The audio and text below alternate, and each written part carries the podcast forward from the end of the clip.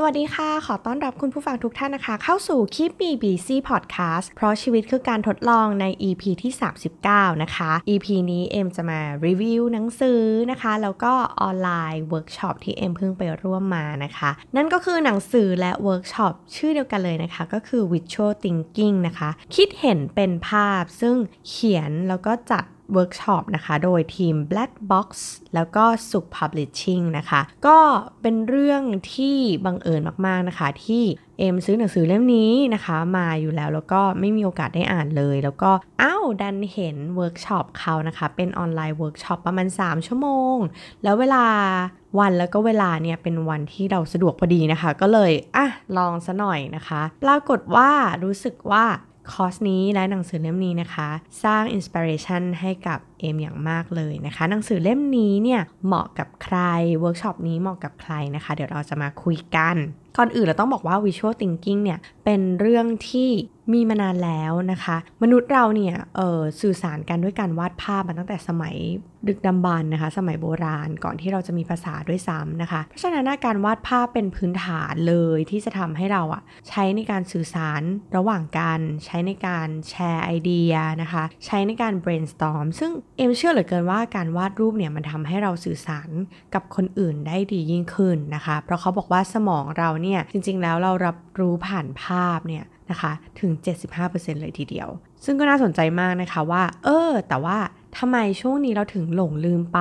เราถึงไม่วาดภาพอีกแล้วนะคะ ในหนังสือก็บอกมาว่าที่เราไม่วาดภาพ เพราะเรากลัวว่ามันจะไม่สวย มันจะไม่เหมือน แล้วก็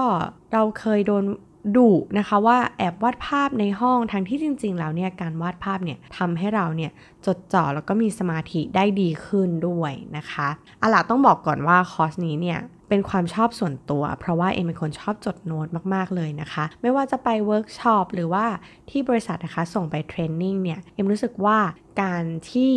เอ็มได้จดลงไปไม่ว่าจะเป็นในกระดาษในแท็บเล็ตเองเนี่ยนะคะ มันทำให้เราจดจ่อกับสิ่งที่เราเรียน แล้วก็ทำความเข้าใจกับมันได้ดียิ่งขึ้น แล้วอีกอย่างหนึ่งก็คือเอ็มรู้สึกว่าการมีภาพเนี่ยมันทำให้เห็นภาพได้ชัดเจน แล้วก็อธิบายเรื่อง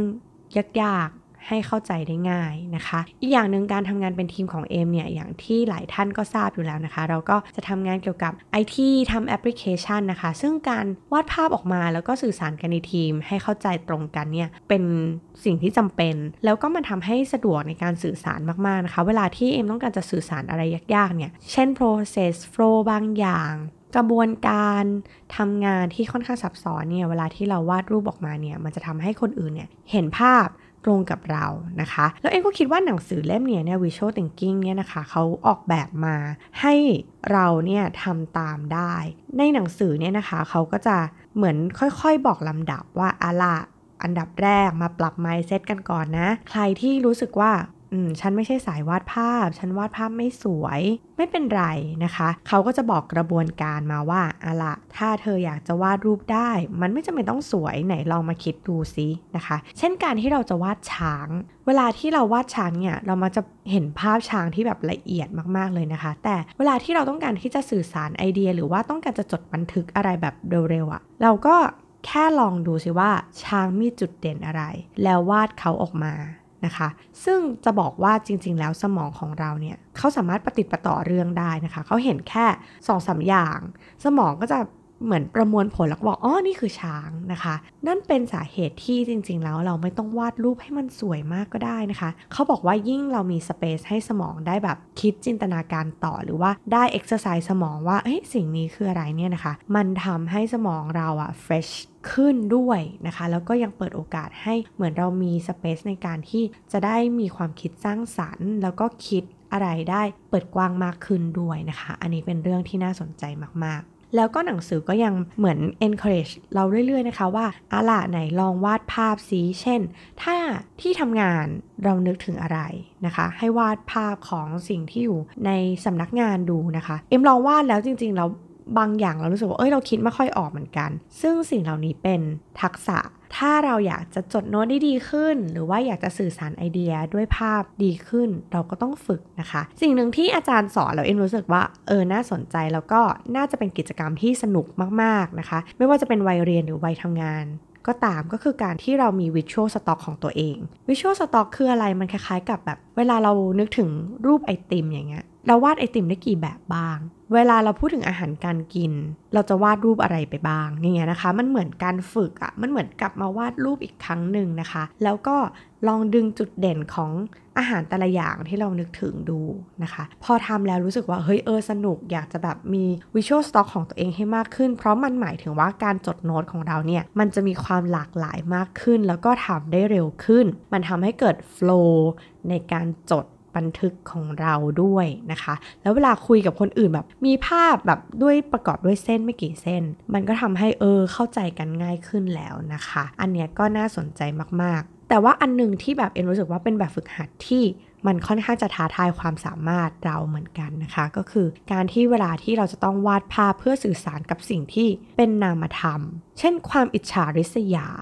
โลกคู่ขนานอะไรเงี้ยค่ะ อะไรที่มันแบบอธิบายได้ค่อนข้างยาก พอเราเริ่มฝึกเรารู้สึกว่า โอ้เออจริง ๆ แล้วมันมีวิธีหรือว่ามันมีวิธีคิดที่แบบ เออ มันค่อนข้างจะเปิด ความคิดสร้างสรรค์ของเราค่อนข้างเยอะเลยนะคะ แล้วก็เอ็มรู้สึกว่าถ้าเราฝึกไปเรื่อยๆเราน่าจะคล่องมากขึ้นนะคะ อันนี้ก็ทำให้หลายคนที่รู้สึกว่าเฮ้ยเราวาดภาพไม่ได้เก่ง ไม่ได้สวย ไม่ได้โฟล์ขนาดนั้นเนี่ยสบายใจ เพราะว่าในหนังสือเล่มนี้เนี่ยเขาก็จะมีแบบฝึกหัดนะคะ เหมือนก็มีแบบฝึกหัดให้ทำเลยแหละ แล้วก็จะมีสเปซให้เราลองคิดหัวข้อที่เราสนใจนะคะ ซึ่งอันเนี้ยเหมาะมากๆนะคะสำหรับน้องๆวัยเรียน นะคะ ที่แบบเออจดเลคเชอร์อาจารย์อะไรอย่างนี้เนาะซึ่งเอมรู้สึกว่าการจดเลคเชอร์เนี่ยมันไม่จำเป็นต้องจดทุกคำนะคะ สมัยเรียนเนี่ยเป็นคนจดทุกคำพูดของอาจารย์เลย ซึ่งมันทำให้แบบมันทำให้เรารู้สึกว่ามันไม่ได้เข้าใจจริง ๆ มันคือการจดตาม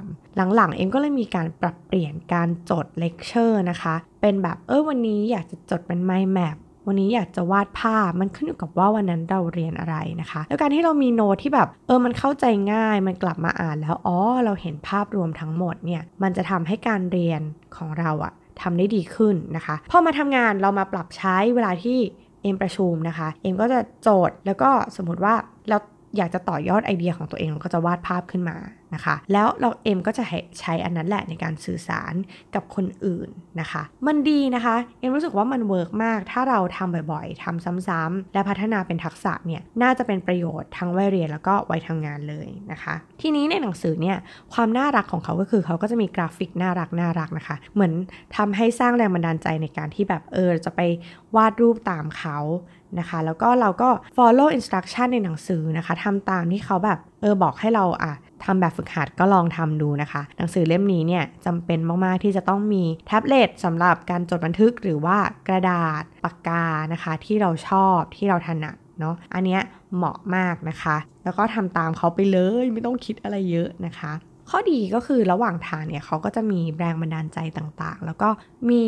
สถิติต่างๆ ซึ่งทำให้เราค่อนข้างจะว้าวเหมือนกันนะคะ เช่นสถิติที่เขาบอกว่าเขามีการทดลองนะว่าคนที่ เหมือนเรียนหนังสือหรือว่าฟังเลคเชอร์นะคะ ระหว่างคนจดกับไม่จดเนี่ย คนที่จดบันทึกนะคะทำ visual note เนี่ย สามารถจำได้ดีขึ้น ดีกว่ากลุ่มที่ไม่ได้จดประมาณ 29%เลยทีเดียวนะคะ อันนี้ก็แปลว่า เออมันทำการจดเนี่ยทำให้เราจดจ่อแล้วเราก็เหมือนสมองเราอะมันต้องคิดก่อนที่มันจะเขียนลงไปนะคะ มันต้องทำความเข้าใจกับข้อมูลที่เราได้รับนะคะ ซึ่งมันก็เลยทำให้การทำงานมันจะสอดประสานระหว่างแบบสมองของเราแล้วก็ร่างกายของเรานะคะ ซึ่งมันก็เลยจะทำให้เราเนี่ยเข้าใจ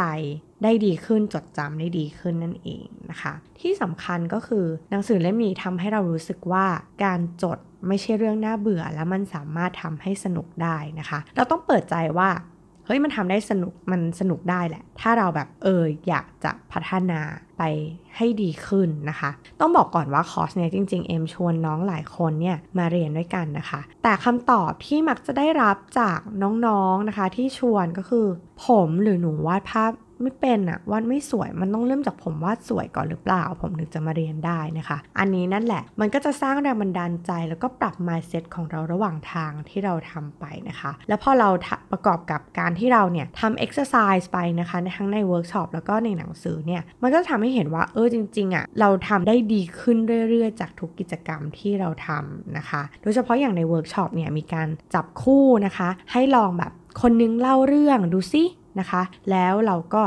วาดสรุปมานะคะว่าใจความสำคัญที่เพื่อนเล่าเนี่ยคืออะไร บางเรื่องเนี่ยเช่นเรื่องหวัดเสียวที่เพื่อนเล่าเนี่ยนะคะ บางทีมันก็วาดยากเหมือนกันนะ เพราะมันค่อนข้างจะสนิมเกาะเราไม่เคยฝึกอะไรแบบนี้มาก่อน แต่พอลองวาดแล้วก็เอ้าก็วาดได้นี่นะไม่ไม่ได้น่ากลัวอย่างที่เราทำอย่างที่เราคิดนะนะคะ ก็เลยอยากจะเหมือน encourage นะคะ ให้คุณผู้ฟังที่ตอนนี้สนใจอยากจะแบบลองเรียนการ อยากจดบันทึกให้มันดีขึ้นเนาะแล้วหาที่เรียนนะคะ คอร์สนี้หนังสือเล่มนี้ก็เป็นตัวเลือกที่ดีทีเดียวนะคะ ที่สำคัญที่สุดไม่ว่าคุณจะมีหนังสือไม่ว่าคุณจะลงเวิร์กช็อปใดๆก็ตาม แต่ถ้าคุณไม่ลงมือทำนะคะ ด้วยตัวเองอะทุกสิ่งทุกอย่างมันไม่สามารถเกิดขึ้นได้เนาะเพราะฉะนั้นอะทักษะทั้งหลายทั้งปวงเกิดขึ้นได้จากการที่เรา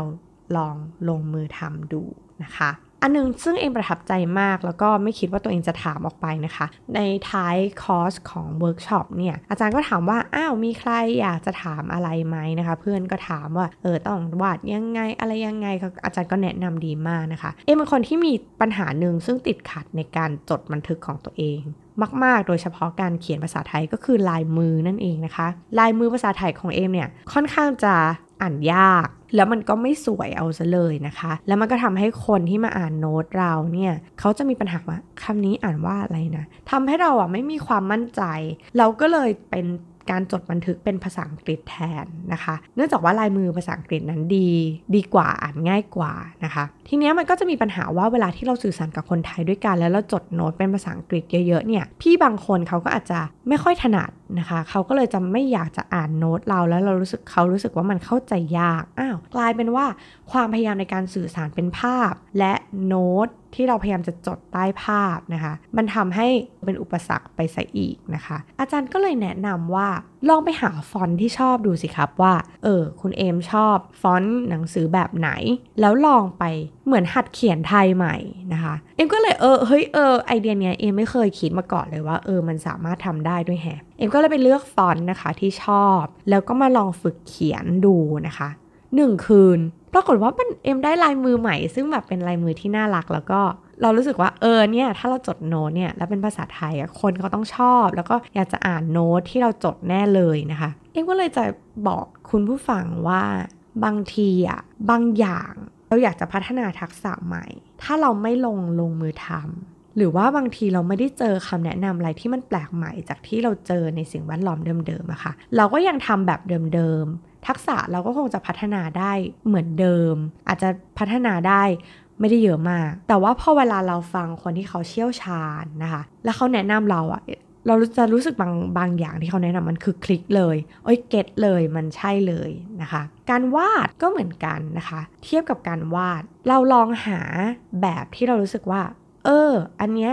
เราน่าจะวาดได้ มันน่าจะวาดได้เร็วด้วยนะคะ ลองไปหาแบบที่ชอบแล้วลองฝึกวาดดูนะคะ แล้วคุณจะค้นพบว่าความสามารถของคุณอะมันมีมากกว่าที่คุณคิดนะคะ อันนี้ก็เหมือนกันสำหรับการไปเวิร์กช็อปเนี่ยนะคะ เป็นครั้งแรกของการonline workshop ของเอมเหมือนกัน แล้วก็ค้นพบว่ามันสนุกมากนะคะ ใครที่กำลังหาคอร์สแล้วก็หนังสือ เพื่อการสื่อสารเพื่อการแก้ปัญหานะคะในทีม ว่าแบบเวลาเราอยากจะหา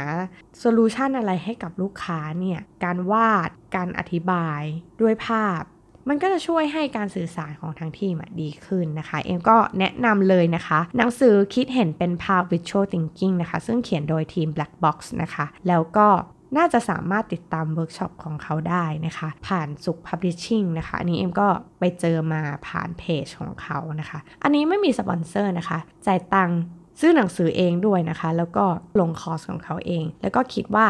EP นี้นะคะจะเป็นประโยชน์กับ คุณผู้ฟังของคิมมีพีซีไม่มากก็น้อยนะคะ ใครที่มีเวิร์กช็อปอะไรที่น่าสนใจนะคะ ก็มาแนะนำเอมได้นะคะ แล้วเอมจะไปตามเรียนด้วยนะคะ เพราะตอนนี้กำลังไฟแรงมากนะคะ ในการที่จะเรียนสิ่งใหม่ ๆอยู่นะคะ ก็พบกันใหม่ EP หน้านะคะ EP นี้ลาไปแล้ว สวัสดีค่ะ